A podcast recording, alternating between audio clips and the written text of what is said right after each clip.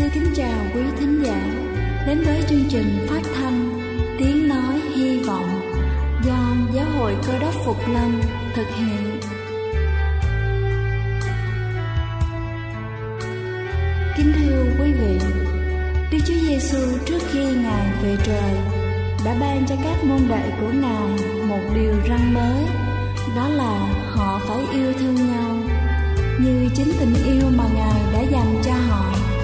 Quả thật vậy thưa quý vị, tình yêu thương là một món quà vô giá mà Chúa đã ban cho nhân loại và đó cũng là thông điệp mà chúng tôi muốn gửi đến toàn thể quý vị.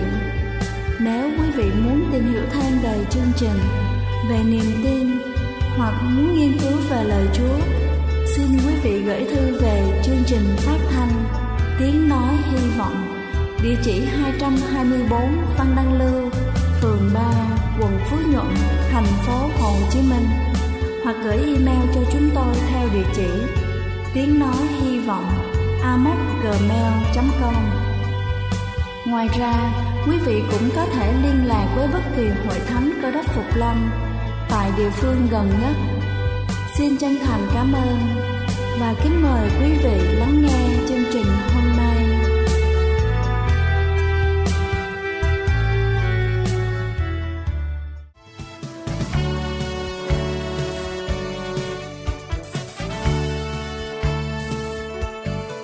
Xin thân ái kính chào quý vị khán giả trên khắp cả nước. Trong loạt bài lề sống hàng ngày hôm nay, tôi xin gửi đến quý vị câu chuyện với tựa đề Hai bát mì bò. Vào một buổi chiều mùa xuân lạnh lẽo, trước cửa quán xuất hiện hai vị khách rất đặc biệt, một người cha và một người con. Nói đặc biệt là bởi vì một người cha thì bị mù. Người con trai đi cạnh, cẩn mẫn, dìu người cha. Cậu con trai chạy 18-19 tuổi, quần áo đơn giản, lộ rõ vẻ nghèo túng, nhưng từ cậu lại cắt lên một vẻ trầm tĩnh của người có học. Dường như cậu vẫn còn là học sinh. Cậu con trai tiến đến trước mặt tôi. Cho hai bát mì bò. Cậu nói to. Tôi đang định viết hóa đơn thì cậu ta hướng về phía tôi và xua xua tay. Tôi ngạc nhiên nhìn cậu ta. Cậu ta nhuyễn miệng cười, biết lỗi. Rồi chỉ tay vào bảng giá treo trên tường phía sau lưng tôi bảo tôi rằng chỉ cần làm một bát mì cho thịt bò, bát kia chỉ cần rắc một chút hành là được. Lúc đầu tôi hơi hoảng, nhưng sau đó chợt hiểu ra ngay, hóa ra cậu ta gọi to hai bát mì thịt bò, như vậy là để cố tình cho người cha nghe thấy. Thật ra thì tiền không đủ, nhưng lại không muốn cho cha biết. Tôi cười với cậu ta, tỏ vẻ hiểu ý. Nhà bếp nhanh nhẹn bê lên ngay hai bát mì nóng hổi. Người con trai chuyển bát mì bò đứng trước mặt cha, ân cần chăm sóc. Cha, có mì rồi, cha ăn đi thôi, cha ăn cẩn thận kẻo nóng đấy. Rồi cậu ta tự bưng bát mì nước về phía mình. Người cha không vội ăn ngay. Ông cầm đũa, dò dẫm qua, dò dẫm lại. Mãi lúc sau, ông mới gấp trúng một miếng thịt, vội vàng bỏ miếng thịt vào bát của người con. Ăn đi con, con ăn nhiều thêm một chút, ăn no rồi học hành chăm chỉ. Sắp thi tốt nghiệp rồi, nếu mà thi đỗ đại học, sau này làm người có ích cho xã hội. Người cha nói với giọng hiền từ, đôi mắt tuy mờ đục, vô hồn, nhưng trên khuôn mặt đầy nếp nhăn lại sáng lên nụ cười ấm áp.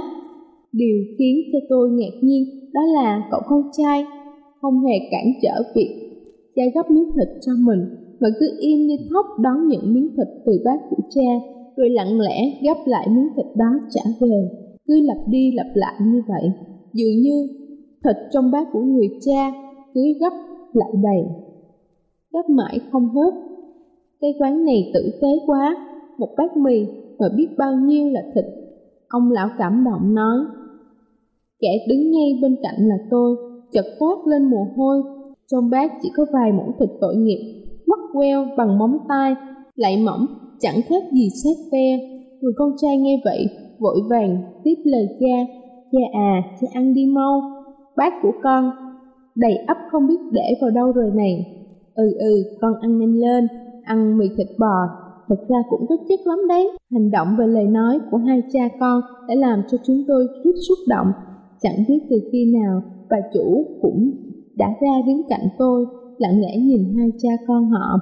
Vừa lúc đó, cậu trương đầu bếp bê lên một đĩa thịt bò, vừa thái bà chủ dẫu dẫu môi ra hiệu bảo cậu đặt lên bàn của hai cha con nọ. Cậu con trai ngẩng đầu tròn mắt nhìn một lúc. Bàn này chỉ có mỗi hai cha con cậu ngồi, cậu ta vội vàng hỏi lại, anh để nhầm bàn, rồi phải không? Chúng tôi không có gọi thịt bò. Bà chủ mỉm cười, bước lại chỗ họ. Không nhầm đâu, hôm nay chúng tôi kỷ niệm ngày mở quán, đĩa thịt này là quà biếu cho khách hàng. Cậu con trai cười cười, không nói gì thêm cậu lại gấp thêm vài miếng thịt bò vào bát của người cha, sau đó bỏ phần thừa còn lại vào trong túi nhựa. Chúng tôi cứ im lặng, chờ cho hai cha con ăn xong, rồi lại dõi mắt tiễn hai cha con ra khỏi quán. Mãi khi cậu trương đi thu bát đĩa, đột nhiên kêu lên khe khẽ, hóa ra đáy bát của cậu con trai đè lên mấy tờ tiền giấy, vừa đúng giá tiền của một đĩa thịt bò được viết trên bảng giá của cửa hàng cùng lúc, tôi bà chủ và cả cậu trương chẳng ai nói lên lời. Chỉ lặng lẽ thở dài, mỗi người theo đuổi một ý riêng. Kính thưa quý vị, trong xã hội lãnh đạm thờ ơ, như ngày nay, việc những người con thể hiện tình cảm với cha mẹ mình có lẽ đang dừng thưa thớt. Cũng một lẽ ấy, sự dạy dỗ con trẻ hiếu thuận với cha mẹ phải luôn luôn cẩn trọng và hết sức nghiêm ngặt có như thế thì các bậc làm cha mẹ mới có thể phần nào yên tâm khi con mình trưởng thành. Hy vọng qua câu chuyện mỗi chúng ta sẽ có những bài học riêng cho mình. Riêng tôi cũng có bài học cho chính mình. Trong Kinh Thánh sách châm ngôn đoạn 22 câu 6 có chép rằng Hãy dạy cho trẻ thơ con đường nó phải theo, dầu khi nó trở về già cũng không hề lìa khỏi đó. Đây là chương trình phát thanh Tiếng Nói Hy Vọng do Giáo hội Cơ đốc Phục Lâm thực hiện. Nếu quý vị muốn tìm hiểu về chương trình hay muốn nghiên cứu thêm về lời Chúa, xin quý vị gửi thư về chương trình phát thanh Tiếng Nói Hy Vọng, địa chỉ 224 Phan Đăng Lưu, phường 3, quận Phú Nhuận, thành phố Hồ Chí Minh, hoặc gửi email cho chúng tôi theo địa chỉ tiếng nói hy vọng gmail.com Ngoài ra, quý vị cũng có thể liên lạc với bất kỳ hội thánh Cơ đốc Phục Lâm tại địa phương gần nhất. Xin chân thành cảm ơn và kính mời quý vị tiếp tục lắng nghe chương trình hôm nay.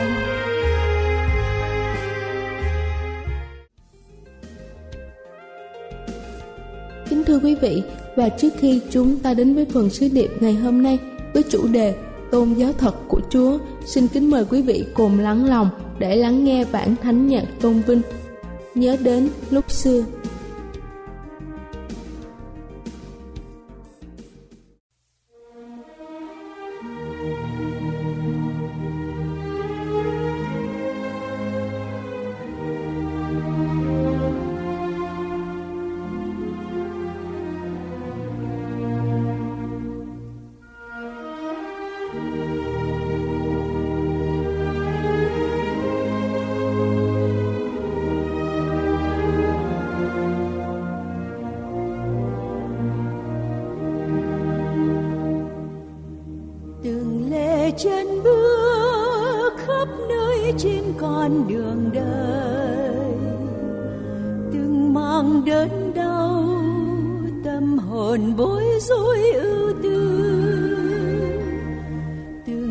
thèm than khóc tiếc sao đã xa đường trời?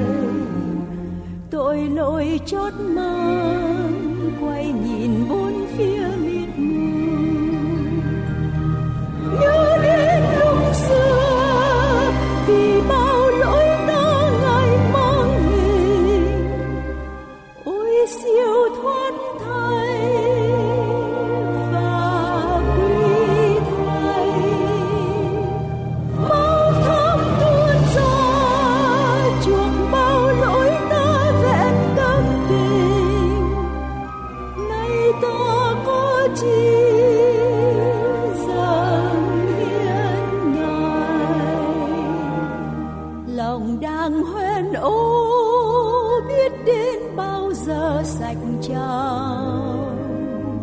dù luôn đấu chơi thân tàn cứ mãi ta tới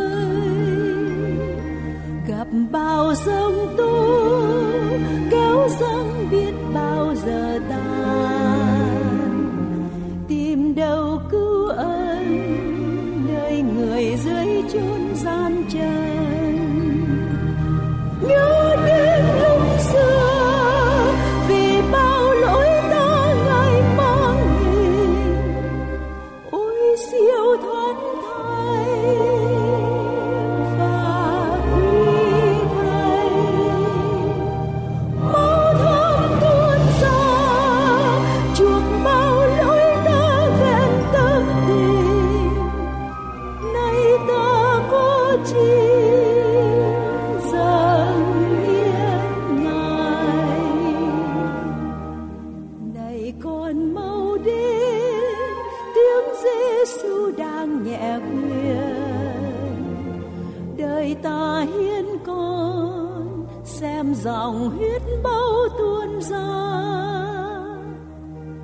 Chuộc bao tội ác chết thay con như đã tuyệt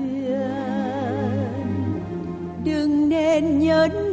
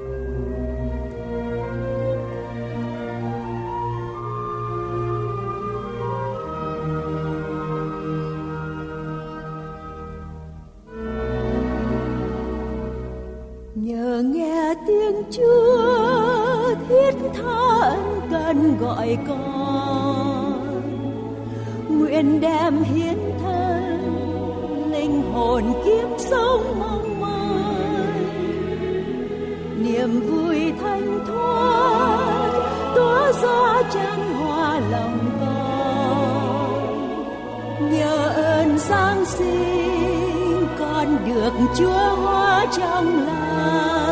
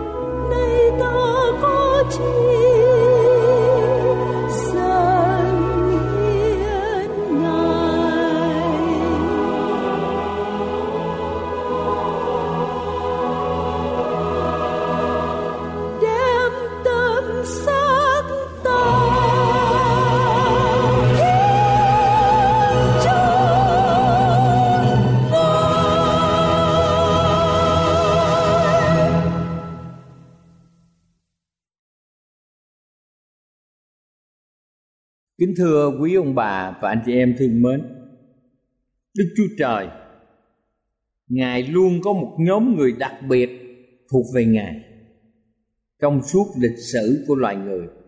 Khi Đức Chúa Trời tạo dựng nên Adam và Eva là tổ phụ và tổ mẫu của loài người, Khi ông bà không theo đường lối của Chúa bởi sự cám dỗ của Satan, Thì dòng giống loài người chia làm hai một nhóm trung thành với Đức Chúa Trời đi theo đường lối của Ngài và một nhóm đối nghịch lại với Ngài.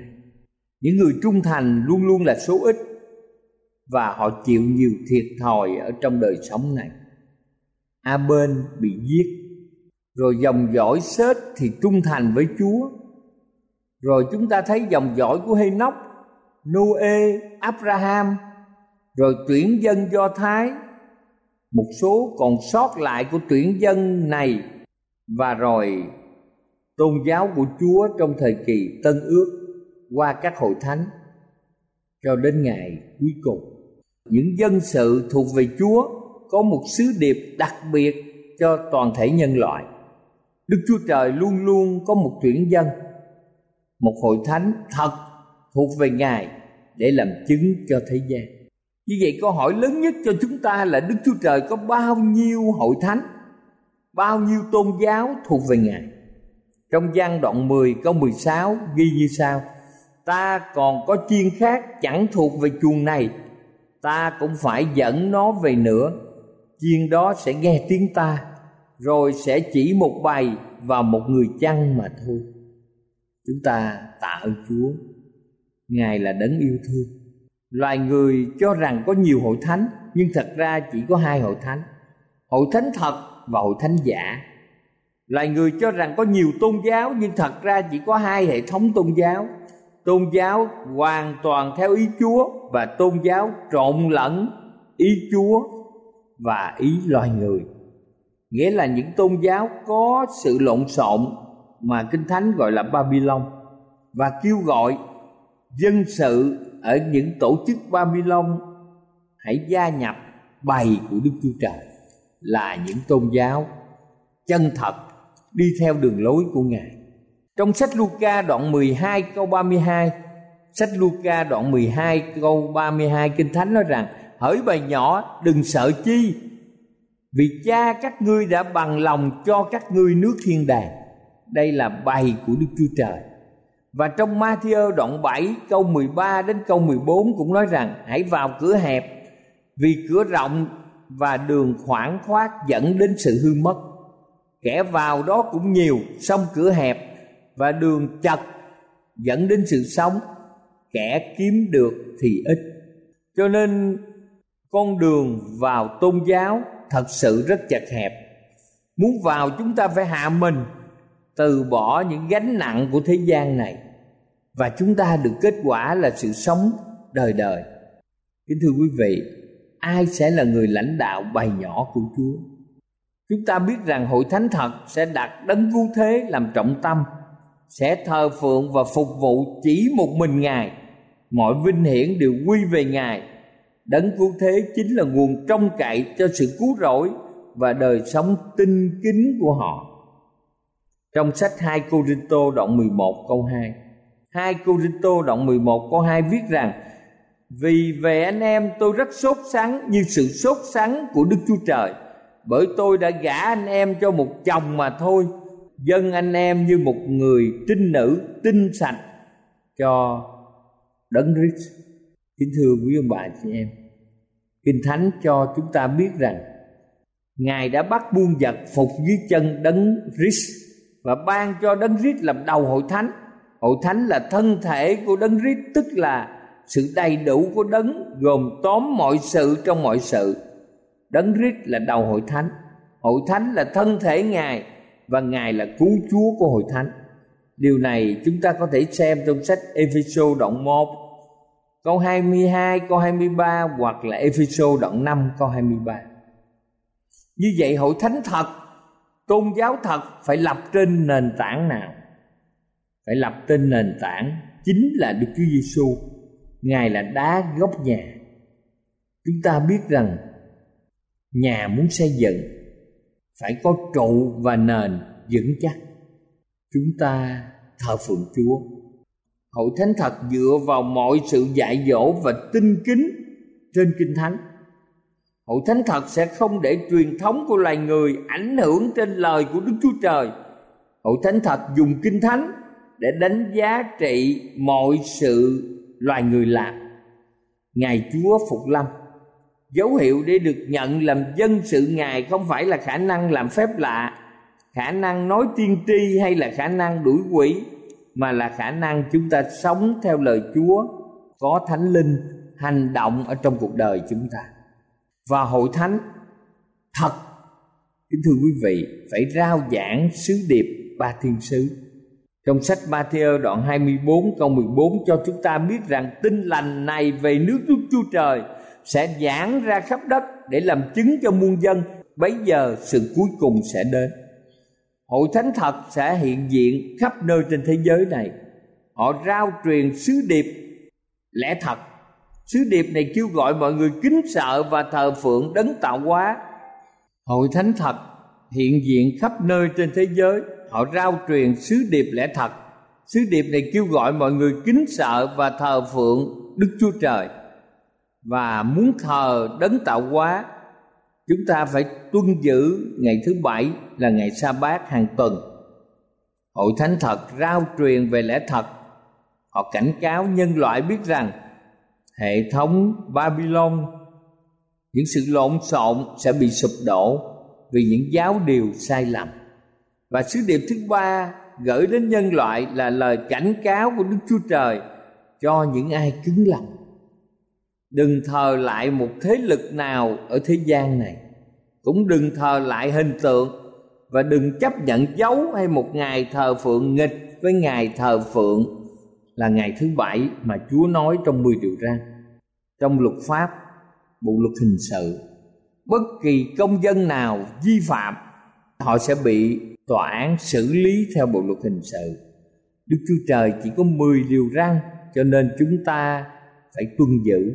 Sách Khải Quyền đoạn 14 câu 6 đến câu 11 có ghi toàn bộ sứ mạng của ba thiên sứ trong thời kỳ cuối cùng và hội thánh thật bày tỏ đức tin sống cho chúng ta. Khải quyền đoạn 14 câu 12 cho chúng ta biết một cách rõ ràng, tiêu chuẩn được gọi là thánh đồ. Đây tỏ ra sự nhịn nhục của các thánh đồ. Chúng giữ điều răn của Đức Chúa Trời và giữ lòng tin Đức Chúa Giêsu.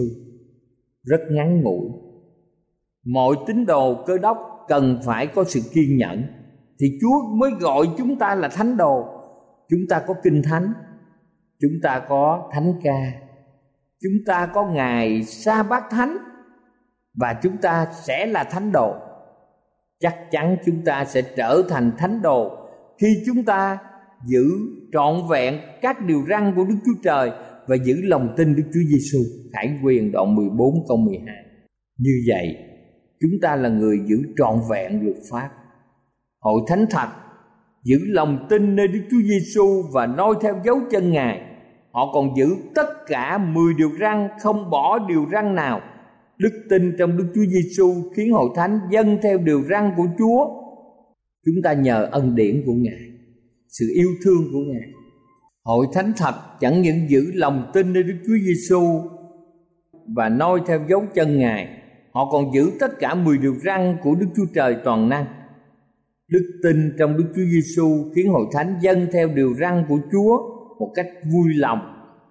Những người trong hội thánh còn sót lại, họ kiên nhẫn nhờ ơn Đức Thánh Linh để giữ vững các điều răn của Đức Chúa Trời trong khi nhân loại ở ngày cuối cùng này thì chạy theo phép lọa bề ngoài mà bỏ lẽ thật của Chúa. Ở trong Roma đoạn 3 câu 31 nói rằng vậy chúng ta nhân đức tin mà bỏ luật pháp sao chẳng hề như vậy trái lại chúng ta làm vững bền luật pháp. Và chúng ta biết rằng kinh thánh khẳng định rằng ai tin đức chúa giêsu là đấng rít thì sanh bởi đức chúa trời. Và ai yêu đức chúa trời là đấng đã sanh ra thì cũng yêu kẻ đã sanh ra bởi ngài. Chúng ta biết mình yêu con cái đức chúa trời khi chúng ta yêu đức chúa trời và giữ vẹn các điều răn ngài. Vì này là sự yêu mến đức chúa trời, tức là chúng ta vâng giữ điều răn ngài, điều răn của ngài chẳng phải là nặng nề. Điều đó tôi đã đọc trong sách một văn đoạn năm từ câu 1 đến câu 3 một văn đoạn 5 từ câu 1 đến câu 3 đây là lời kêu gọi tha thiết của kinh thánh đối với tất cả chúng ta, là những người theo cơ đốc giáo mà chúng ta chưa giữ trọn vẹn luật pháp và lòng tin nữ Chúa Giêsu. Hội thánh thật còn phải rao giảng điều gì về người chết nữa? Kính thưa quý ông bà chị em.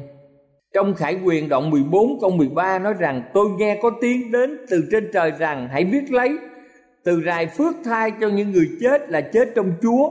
Đức Thánh Linh phán, phải, vì những người ấy nghỉ ngơi khỏi sự khó nhọc và việc làm mình theo sao hội thánh thật sẽ rao giảng tình trạng thật sự của người chết là không biết gì hết họ không lên thiên đàng cũng không xuống địa ngục.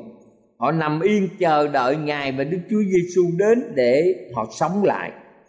Nhân loại đang rơi vào sự lừa dối của ma quỷ. Nhiều người tin nhận đức chúa giêsu để được sống đời đời và họ tin nhận, họ nghĩ rằng bắp tem xong họ sẽ được có mặt trong thiên đàng khi mà họ qua đời.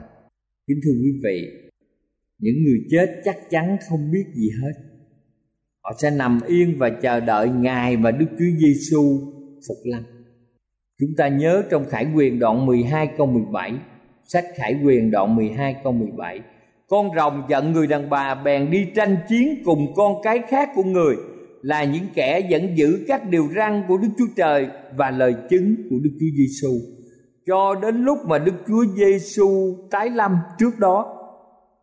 Kính thưa quý vị, chuyện gì xảy ra? Sa tăng sẽ đi tranh chiến cùng các con cái khác của người là những người luôn giữ các điều răn của Đức Chúa Trời và lời chứng Đức Chúa Giêsu. Chúng ta phải cẩn thận trước lời khuyên bảo chân thành này trong sách Khải Quyền. Con rồng là sa tăng sẽ lừa dối thế giới trong ngày cuối cùng. Nhưng sa tăng không lừa dối nổi hội thánh, tức là tôn giáo còn sót lại, hội thánh còn sót lại của Đức Chúa Trời bởi vì họ luôn trung thành với Ngài. Họ nhờ điều răn của Đức Chúa Trời và lời chứng của Chúa Giêsu để họ không bị lừa dối. Lời chứng của Đức Chúa Giêsu được định nghĩa trong Khải Quyền đoạn 19 câu 10 là đại ý của lời tiên tri hay là ơn tiên tri được ban cho hội thánh, tức là lời thần linh tiên tri để làm sáng tỏ kinh thánh, làm nổi bật ý muốn thánh của Đức Chúa Trời cho dân sót trong ngày sau rốt. Nhờ lời cảnh báo này là những ánh sáng nhỏ dẫn đến ánh sáng lớn là kinh thánh mà dân sự không rơi vào bẫy sập của Satan. Tóm lại kính thưa quý vị, Chúng ta phải nhớ câu kinh thánh quan trọng này trong sách Khải Quyền đoạn 12 câu 17 Con rồng giận người đàn bà bèn đi tranh chiến cùng con cái khác của người là những kẻ vẫn giữ các điều răn của Đức Chúa Trời Và lời chứng của Chúa Giêsu.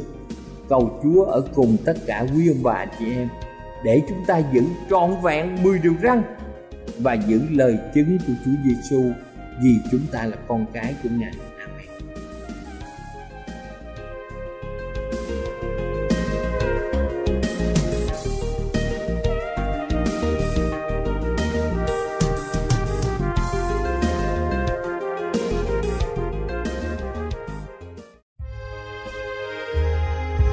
Đây là chương trình phát thanh Tiếng Nói Hy Vọng do Giáo hội Cơ đốc Phục Lâm thực hiện. Nếu quý vị muốn tìm hiểu về chương trình hay muốn nghiên cứu thêm về lời Chúa, xin mời quý vị gửi thư về chương trình phát thanh Tiếng Nói Hy Vọng, địa chỉ 224 Văn Đăng Lưu, phường 3, quận Phú Nhuận, thành phố Hồ Chí Minh hoặc gửi email cho chúng tôi theo địa chỉ tiếng nói hy vọng gmail.com Ngoài ra, quý vị cũng có thể liên lạc với bất kỳ hội thánh cơ đốc phục lâm tại địa phương gần nhất. Xin chân thành cảm ơn và hẹn gặp lại quý vị trong chương trình lần sau.